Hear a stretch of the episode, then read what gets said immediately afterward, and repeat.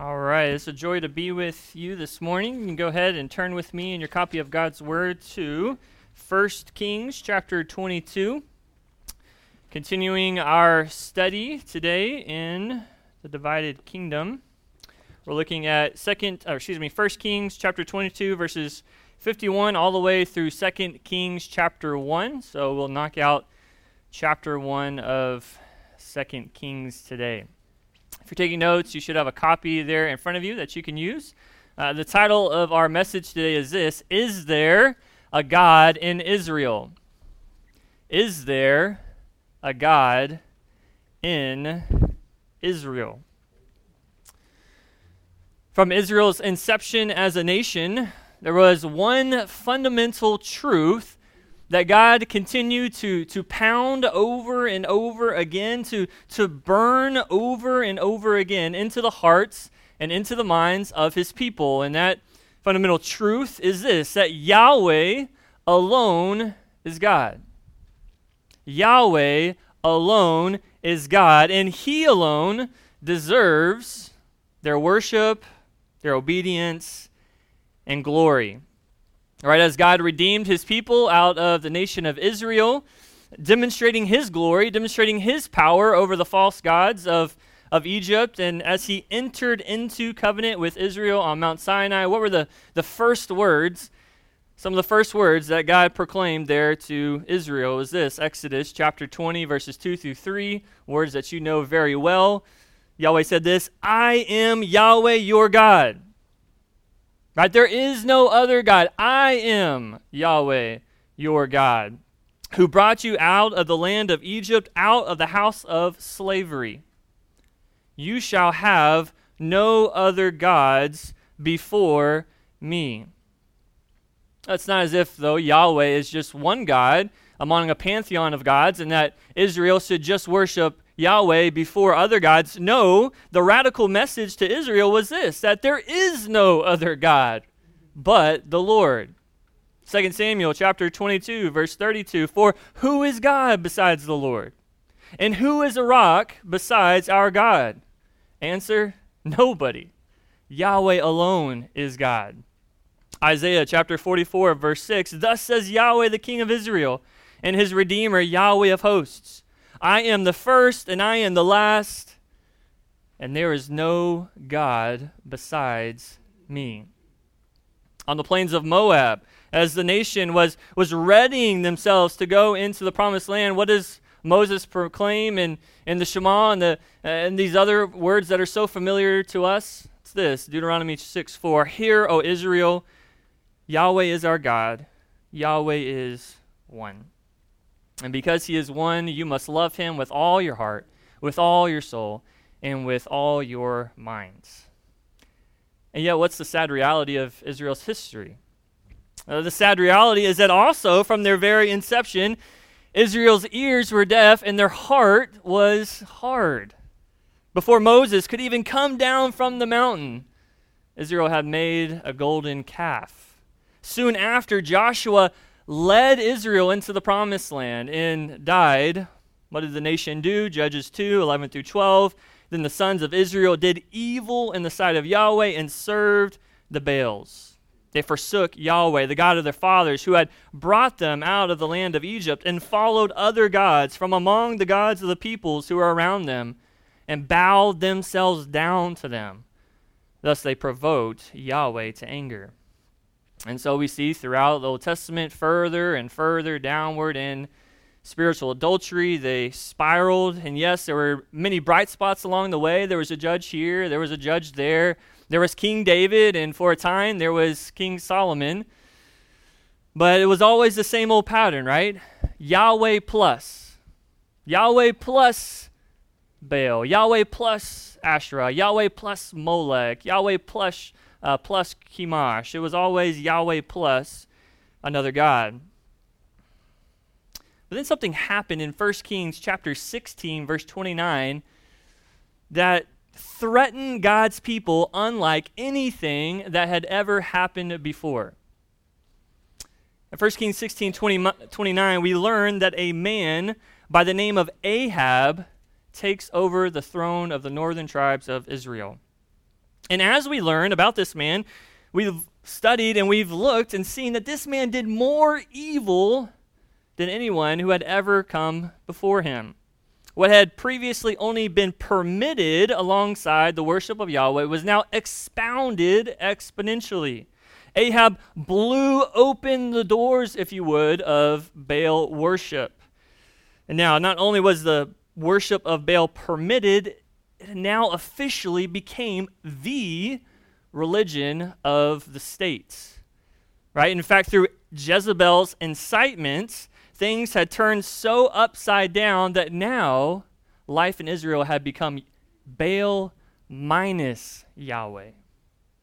Yahweh was no longer in the picture. Yahweh was out, Baal was in. And so it was in the middle of this upheaval of the northern kingdom that God chooses to send a man. He chooses to send Elijah the Tishbite to stand against an empire. But it's more than Elijah versus Ahab and Jezebel. It's more than, than that. The real scene, the real point behind the section of chapters that we have just covered, that you have just covered, is this is that Yahweh is declaring his supremacy. Yahweh is declaring his lordship. Yahweh is declaring that he is God, not Baal, nor any other. Through his prophet, Yahweh is calling his people back to allegiance to him. He's showcasing his superiority, his sovereignty, his power over all. He is God. There is no other. Now, yes, what does all that have to do with our passage today? Well, it's crucial because, as Dale Ralph Davis points out, you can't understand our passage that we're studying today unless you have this historical context firmly squared into your mind. You see, 2 Kings chapter 1 really serves as a parallel to 1 Kings chapter 18. True, some of the details are different, but the main point stays the same. Once more, we have a showdown between a king and a prophet. Once more, we have a showdown between Baal and Yahweh. Once more, we behold Yahweh demonstrate the greatness of his might as he gloriously triumphs over the advocates of Baal. In a sense, this is round two, if you would, of what started at Mount Carmel. And the point of all this is to reveal to a king, to a nation, who said there was no God in Israel who said God's word was, was not important, that there is truly one God in Israel, Yahweh, who sovereignly rules over all. So, Ahaziah, Israel, is there a God in Israel? Bereans, church, is there a God in our world today who sovereignly rules over all. Our passage today leaves us no doubts. Yahweh alone is God, and he demands your sole allegiance. That's the theme, the message, the summary of our text today. Now, our great God demonstrates his supremacy through two striking acts two striking acts that are going to demonstrate God's glory here. Act 1 is that Yahweh is rejected by an apostate king. Yahweh is rejected by an apostate king. Look with me at verse 51. Ahaziah, the son of Ahab, became king over Israel and Samaria in the 17th year of Jehoshaphat, king of Judah and he reigned two years over Israel. Now, at first glance, you know, you might like, you know, kind of like the munchkins of the wicked, uh, excuse me, of the Wizard of Oz. Uh, we might rejoice. We might say, ding dong, right? Wicked King Ahab is dead. Woohoo! Uh, however, the bad, mo- bad news is, is that there still remains a wicked son to take his father's throne. A son who is going to spew his father's pagan, idolatrous sewage throughout the land of Israel, all the while rejecting the Holy One who sits on his throne. And we see here that uh, Ahaziah's rejection of Yahweh manifests, uh, manifests itself in three forms. First, we see his crooked ways. His crooked ways. Look at with me at verse 52. He did evil in the sight of the Lord, and walked in the way of his father, and in the way of his mother, and in the way of Jeroboam the son of Nebat, who caused Israel to sin. So he served Baal and worshipped him, and provoked the Lord God of Israel to anger, according to all that his father had done.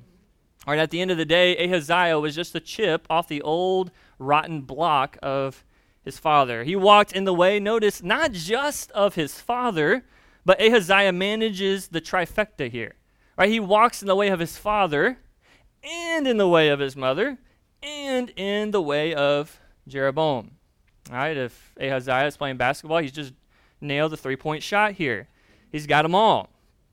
And what does he do? He walks in the way. We've seen that throughout the king's narrative. It refers to following in the course of, to, to follow in the pattern of. The other day, my son and I and my wife, we, we like to go hiking at Eagle Mountain Lake, uh, which is near our house. And, and there, you know, as I'm going and, and kind of leading my way, my, my son just loves to do everything that I like to do. Uh, you know, if I'm going down this path and I'm and I'm trying to hurdle this this tree root, guess what? He's trying to hurdle the tree root. If I if I'm trying to jump over the rock, he's trying to jump over the rock. If I'm trying to scale the the hill, he's trying to scale the hill, right? He's trying to follow in my pattern, my way that I'm going. That's the kind of idea here. Ahaziah is following in the way, the course of his parents by their wicked uh, lifestyle, Ahab and Jezebel had, had carved out a crooked path that deviated from the law of God. Now, here is Ahaziah hurrying along, chasing after, running after, pursuing the example of his parents. Ahaziah just grew up to be just like mom and dad. And usually that's a good thing, right? Well, it, well, it is, unless your parents also happen to be the most depraved people on the planet, then it's not a good thing. All right, so here's Ahaziah. He's growing up in the royal court, and he sees his parents who hate God, who hate God's word, who refuse to listen to God's prophets, who are selfish, covetous, manipulative, uh, manip- uh, manipulative, oppressive, proud, ruthless murderers, and above all that, above all that, the most repulsive way was that of their idolatry. And so, like mom, like dad, we see in verse 30, uh, 53 Ahaziah served Baal and worshiped him according to all that he had done. That then brings us to his second form of rejection, and that's his feeble rule. His feeble rule, 2 Kings chapter 1, verse 1. Now, before we move on, too far, let me just remind us. I know you're aware of this, but as a reminder, we know that First and Second Kings is really just one book, right? Yes, it's divided First Kings, Second Kings, but really, in the original manuscripts, this would have been one book, just put on separate scrolls. And so we have a division that started in the Greek Old Testament, the Septuagint, continuing in our English version, but really there is no major division here. The author just continues his train of thought onto another page, if you would. So we have in 2 Kings chapter 1, verse 1, this Now Moab rebelled against Israel after the death of Ahab. The word now there in the Hebrew grammar signifies a negative outcome, a, consequence, if you would, of Ahaziah's crooked ways. Uh, the, the author links his evil with his feeble rule. In other words, it says, Because Ahaziah had set his heart to do evil in the sight of the Lord continually by rejecting Yahweh in favor of the Baals, his authority then over the foreign nations was diminished. This is what God had promised in the, the Old Testament, in the law, in Torah, that in time, not only would Israel lose their control over the nations that surrounded them, they would also be dispossessed out of the land as well. And so that's exactly what we see here. Ahaziah has rejected God, and so his reign begins to slip Moab, Moab, who has been under Israel's control since the time of David, is now slipping out of his grasp. And as we continue on this chapter, at this point, we might expect to see Ahaziah enter into a war with Moab to regain his power and control. However, that doesn't happen. In fact, it doesn't happen until chapter 3, where the author picks up where he leaves off here. Because in the meantime, what we see is that Ahaziah suffers a terrible accident. And it's through this accident that we see the third form of his rejection, and that's his idolatrous heart. His idolatrous heart in verse 2. It's often said when your back is up against the wall, your true colors come out, right? This was true for Ahaziah, who showed that his idolatrous heart was all in for Baal. Look with me at verse 2. And Ahaziah fell through the lattice in his upper room, which was in Samaria, and became ill. So apparently, not only did Ahaziah walk crookedly, he also walked rather clumsily. This guy somehow managed to, to fling himself out from one of his upper story window screens.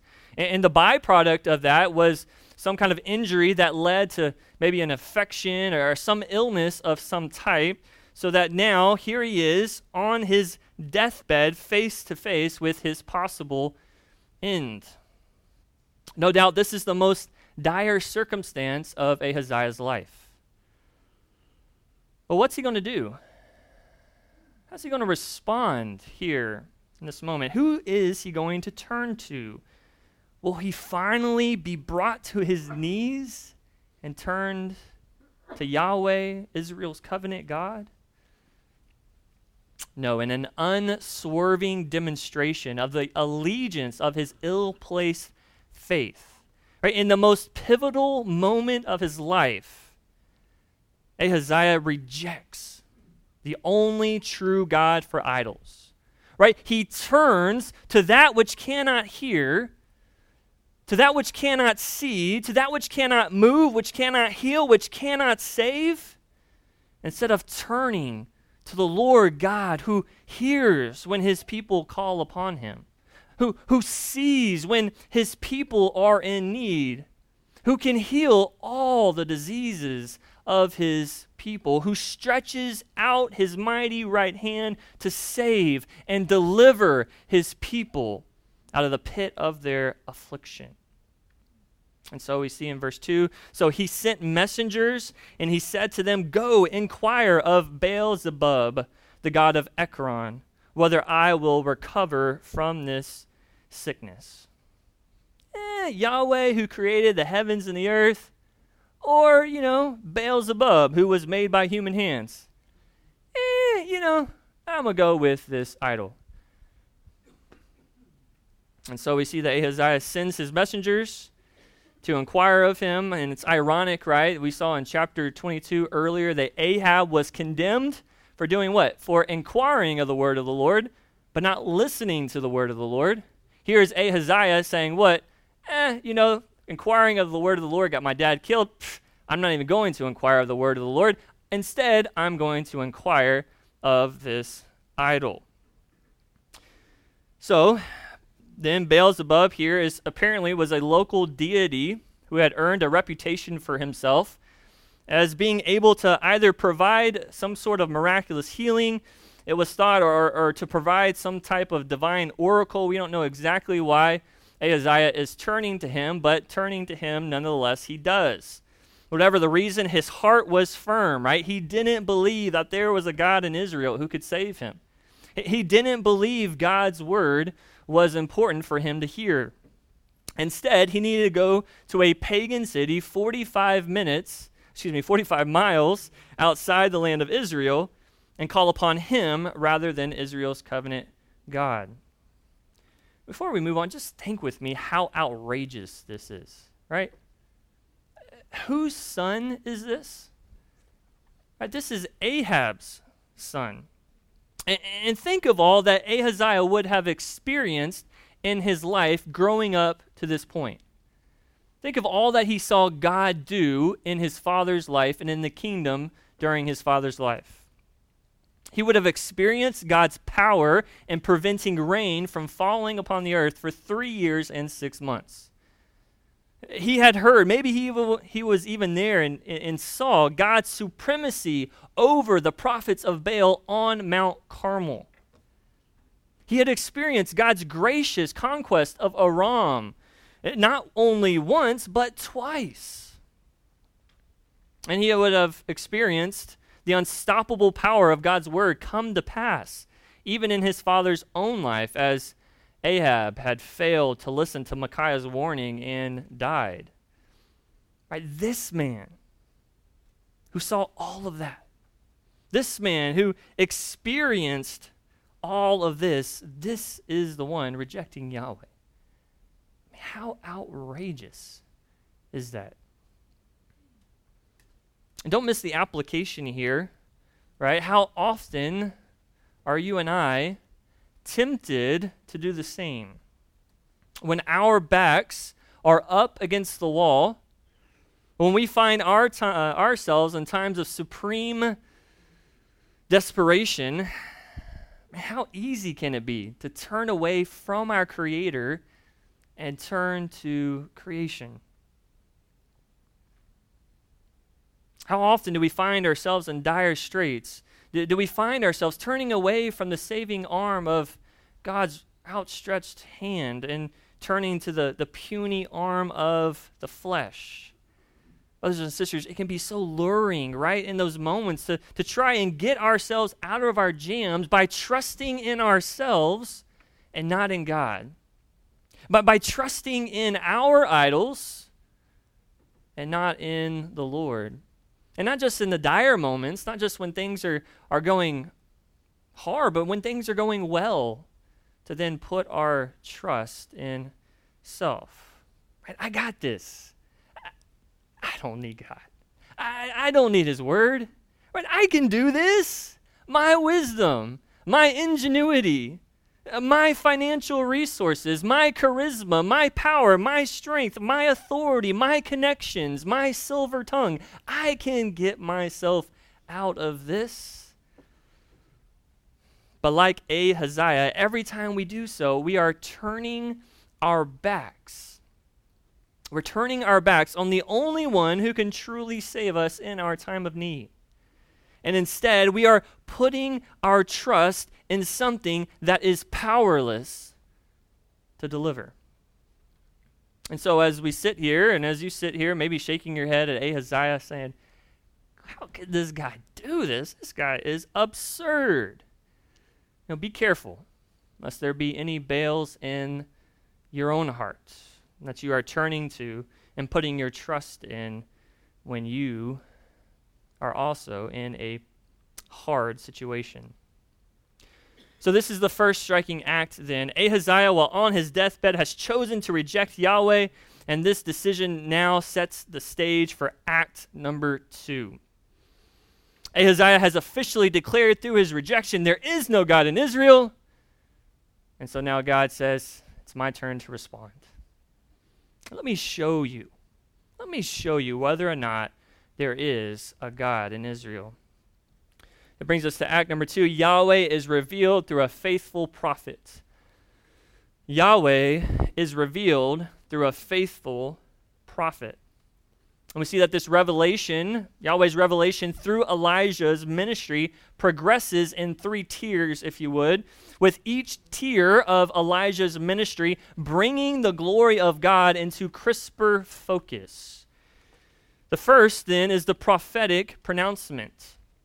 The prophetic pronouncement. Look with me at verse 3. But the angel of the Lord said to Elijah the Tishbite, Arise, go up to meet the messengers of the king of Samaria, and say to them, Is it because there is no God in Israel that you are going to inquire of Baal Zebub, the god of Ekron? Now, therefore, thus says the Lord You shall not come down from the bed where you have gone up, but you shall surely die. Then Elijah departed. So most likely this angel of the Lord is not a is not a pre-incarnate appearance of Christ. Some see that as being one. I do not. We do not see many of the te- contextual indicators here in the passage that would point to us that this is a messenger, uh, excuse me, a divine messenger. But rather, what the author is trying to do is contrast the messenger of Ahaziah with the messenger of God. Just as Ahaziah sent his messengers to inquire of the word of Baal, Yahweh now sends his messengers to give Elijah the word of the Lord. What was this prophetic pronouncement? Essentially, what Yahweh proclaims here is this is that Ahaziah, by making this decision, you are proclaiming to Israel, you are proclaiming to the world this that there is no God in Israel. That you're saying there is no Savior, that there is no Redeemer, that there is no King, there is no healer, there is nothing. So destitute is, is Israel's spiritual prov- um, poverty that you're saying, I must go outside the land to find a God who will help me. You're saying that I must go to the idols of the nations to find my deliverance. Ahaziah, you, are, you have declared that the I am who I am is not. As one author puts it, quote, a more direct insult to the God of Israel by the nation's most prominent citizen cannot easily be imagined. Therefore, here is the, uh, the oracle you are seeking. You will surely die. Because of all that you have done, you will surely die. The Hebrew here is emphatic. There's no getting around this, Ahaziah. You have met your demise. Well, verse 5 the messengers hear this. What do they do? They return to the king, and they said to them, excuse me, they returned to the king, and the king said to them, Why have you returned? The, the, messengers here, they were so struck by Elijah's authority and his message that they immediately tucked tail between their legs and they returned back to the king, not fearing the wrath that might come upon them for abandoning the royal mission. And Ahaziah knew something was amiss. These messengers had returned far too quickly for the task he had sent them, so he demands to know why have they returned and not done as he said. Verse 6 They said to him, A man came to meet us and said to us, Notice they don't know who this guy is. Go, return to the king who sent you and say to him, Thus says the Lord. Is it because there is no God in Israel that you are sending to inquire of Beelzebub, the god of Ekron? Therefore, you shall not come down from the bed where you have gone up, but shall surely die. Right, this word would have been quite a shock to Ahaziah, so he wants to ascertain the authority behind this lone prophetic figure, and so he begins peppering these messengers with questions. Verse 7 He said to them, What kind of man was he who came up to meet you and spoke these words to you? They answered him, He was a hairy man with a leather girdle bound about his loins. Literally, the Hebrew says here that he was a lord of hair, meaning that, yeah, I know, it's pretty funny, meaning that Elijah either clothed himself with hairy garments, which would have been the conventional prophetic garb of the day, or that Elijah was a hairy man himself, referring to maybe some crazy hair or a huge beard, I don't know, Duck Dynasty type, I don't know, something like that. But regardless the meaning, the irony remains. They were sent out to inquire of Beelzebub. Beelzebub, his name means the Lord of flies. Instead, they met with Elijah, the Lord of hair. So we got the Lord of flies against the Lord of hair. I don't know, kind of Hebrew. It's it's quite uh, kind of funny at this point. But not only is that, he is God's true prophet. The most important part is this is God's true prophet. Upon hearing this, Ahaziah knows immediately who's the culprit behind this. His parents' arch nemesis, and he cries out in verse 8, he said, It is Elijah the Tishbite. Dun, dun, dun, dun. This is insightful. Ahaziah knows quite well who this guy is. He knows who Elijah is. He knows he's familiar with his ministry. He knows that what Elijah says comes about. What Elijah prays comes about. He should receive Elijah's words with fear and trembling because this man speaks the word of God. But does the king listen? Does he take heed to the prophetic pronouncement and humble himself and repent? No, following in dad's crooked ways, he too aligns himself against Elijah. But not just Elijah, he aligns himself against the God Elijah serves and the word Elijah declares. That brings us to tier two, then, the prophetic showdown. The prophetic showdown, verse 9 through 16. And what we're going to see here is like on Mount Carmel, Yahweh will show once again that he alone is God as he triumphs in victory through his prophets. Look with me at verse 9. Then the king sent to him a captain of 50 with his 50. Ahaziah, he's, he's not too happy about Elijah's message here. He, he decided to do something about it. And he didn't decide to repent, he decided to resist. The king sends not messengers, he doesn't send ambassadors, but he sends a squad of soldiers with their commanding officer. And, and they are not sent in order to bring Elijah back to the throne room for some tea. Right? This is not a parley. This is not peace. No, like Jeroboam did back in 1 Kings chapter 13, and like many of the hostile governments in our day and age, Ahaziah wanted to seize Elijah like a notorious outlaw and drag him before the throne. Perhaps thinking that if he could bind God's prophet, then he could bind God's word. And notice where they find Elijah in verse 9. And this commander went up to him, and behold, he was sitting on the top of the hill a scene similar to 1 Kings 18 when Elijah was on the top of Mount Carmel. So here are these soldiers. They have Elijah surrounded. They are commanding him to come down. They say, uh, they say to him, O man of God. Notice the king says, Come down. Right? Notice what's happening here. These soldiers, yeah, they rightly address Elijah as a man of God, but they follow that up with, The king says. Hey, the king tells you, Elijah, to come down. All right? Ahaziah was attempting to, to impose his authority over the authority of the prophet. And, and not just this man of God, but he was attempting to impose his authority over the God that Elijah represented.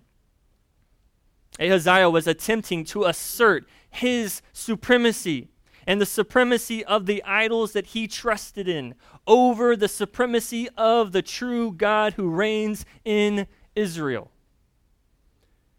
Therefore, those who scoff at this passage, and many do, understand many in so called Christian circles scoff at this chapter. They, they, they, claim that this is an immoral chapter, that, that what we see here is should be taken out of the Bible. But those who, who say that miss the point that this is a showdown of immense proportions.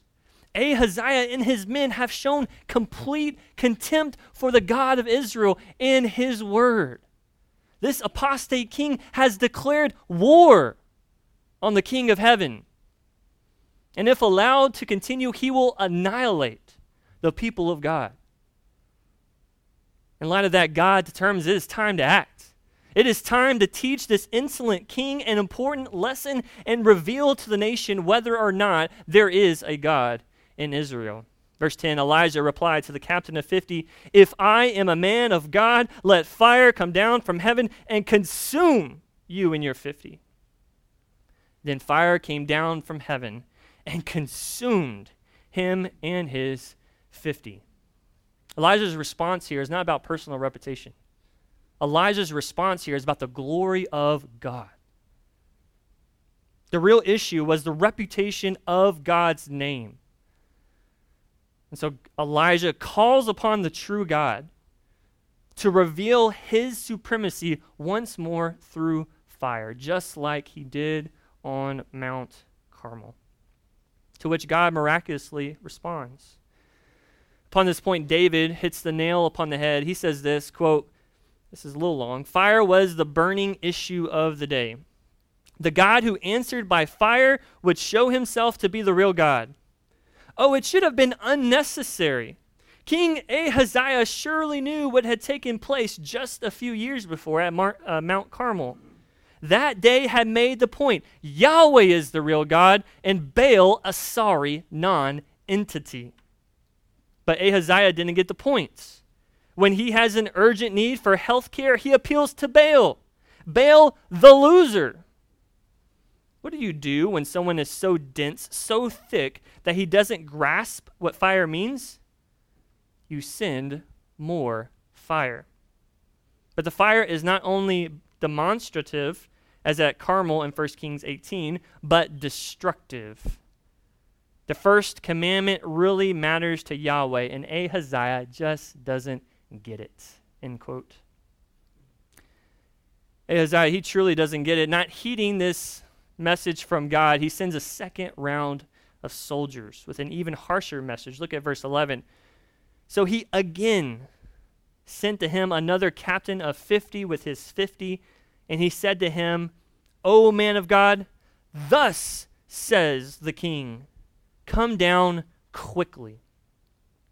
The soldier treats Elijah almost as if he is an obstinate child, defying his mom and dad. You come down here quickly, young man. Thus says my king.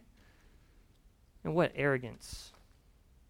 Verse 12 Elijah replied to them, If I am a man of God, let fire come down from heaven and consume you and your fifty. Then the fire of God came down from heaven and consumed him and his fifty. Another miraculous statement and proof. Surely, right? Surely by now Ahaziah would get it. Surely at this point he would lay down his arms and surrender the white flag and say, Yes, God, you alone are God. No, as Romans 8, chapter 7, excuse me, as Romans 8, 7 states, the mind set on the flesh is hostile toward God. For it does not subject itself to the law of God, for it is not even able to do so. This man has set his mind on the things of the flesh, and he will not subject himself to God. Just like Pharaoh, Ahaziah will not subject himself to God, even in the midst of God's glorious revelation of himself through these acts. Verse 13 So he again hitting his head, his forehead upon the wall here. He again sent the captain of a third 50 with his 50.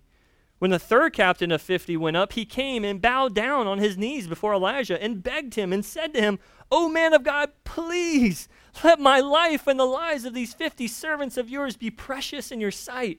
Behold, fire came down from heaven and consumed the first captain, the first two captains of 50 with their 50s. But now let my life be precious in your sight. No doubt this captain was sent with the same message and for the same purpose as the first two captains. But there's one major difference here. He saw the works of God and trembled. He heard of the judgment of God and feared greatly.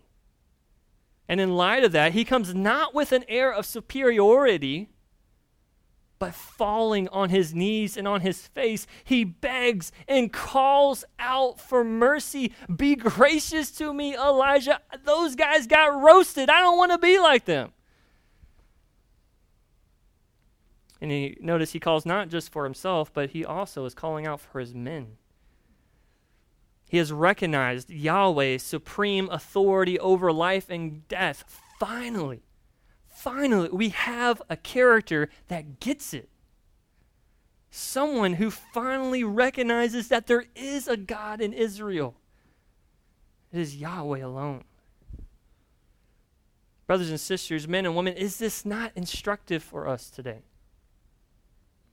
The fires of God's judgment will rain down upon the earth. The, the lake of fire will burn bright and hot for all those who, like Ahaziah, do not acknowledge the supremacy of Yahweh over all the earth, but who turn to their idols. For those who, like Ahaziah, will not bend the knee in exclusive allegiance to God alone. And so, if anybody comes here today not trusting in the Lord, not bending to Him alone, but worshiping whatever idol might be in your heart, whatever you would put your trust, your love, your supreme allegiance to. Friend, if that is you today, then flee like this captain. Flee, run. The wrath that is to come is going to consume. And flee to the open arms of the Savior. Come down and fall down on your knees before Him. Cry out to Christ to be gracious.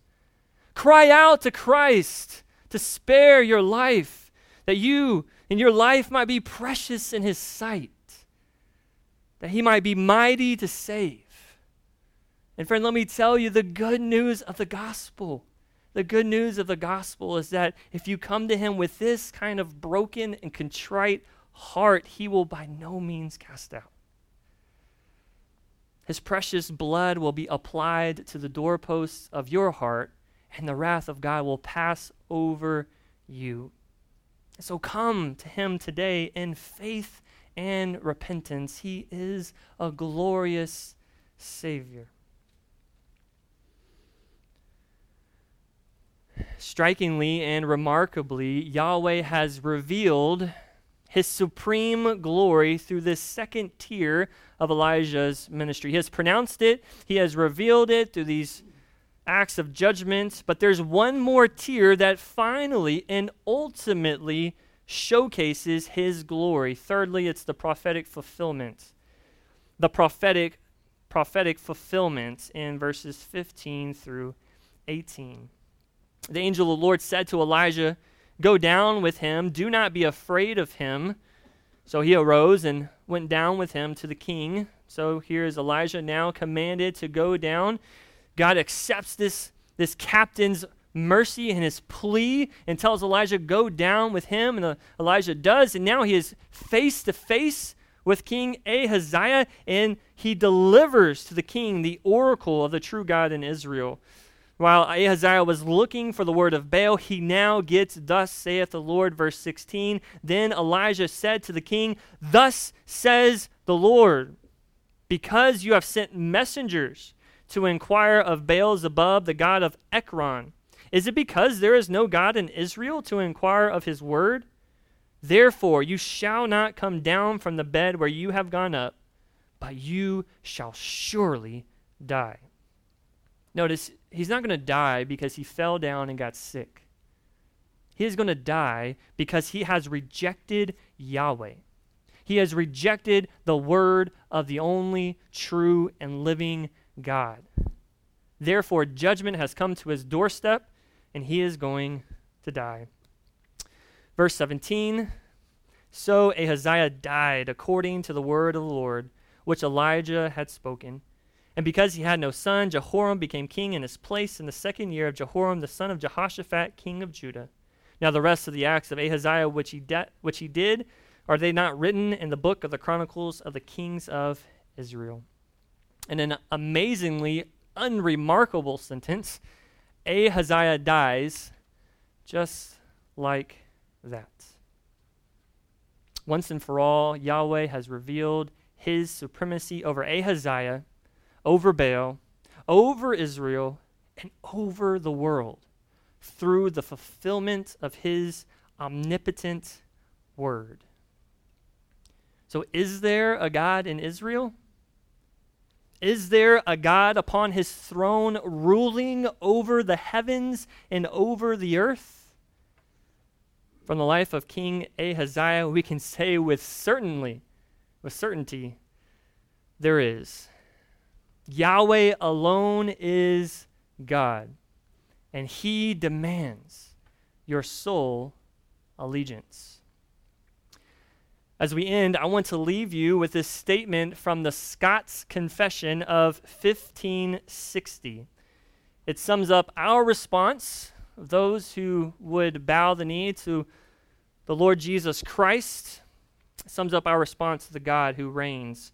The opening line of chapter 1 of God reads this quote, We confess and acknowledge one God alone, to whom alone we must cleave whom alone we must serve, whom only we must worship and in whom alone we put our trust. Let this be the response of our lives today. We have one God, eternally existing in three co eternal, co equal persons Father, Son, and Holy Spirit. He alone deserves our worship. He alone deserves our service. He alone deserves the glory. He alone deserves our love and our lives. May we give it to Him today. Let's pray. Father, you alone are God. You declare that in your word, both through commands, through teaching, but also through examples, illustrations, as we see even here with King Ahaziah.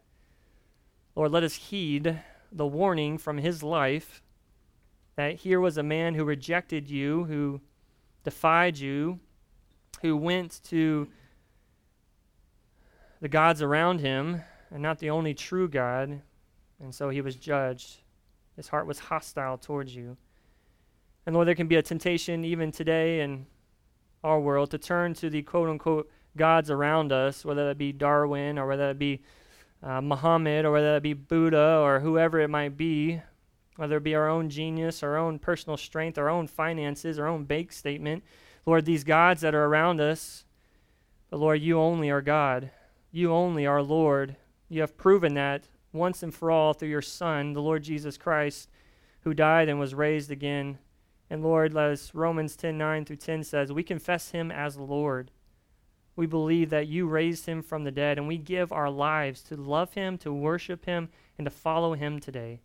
And so, Lord, would you have our sole allegiance for everyone, I pray, in this room. And if there's anyone here that will that has not bent the knee to you, that today Lord, that today would be the day of salvation, that they would bend the knee and confess that Jesus is Lord. For if they do not do it today, they will do it on the day of judgment.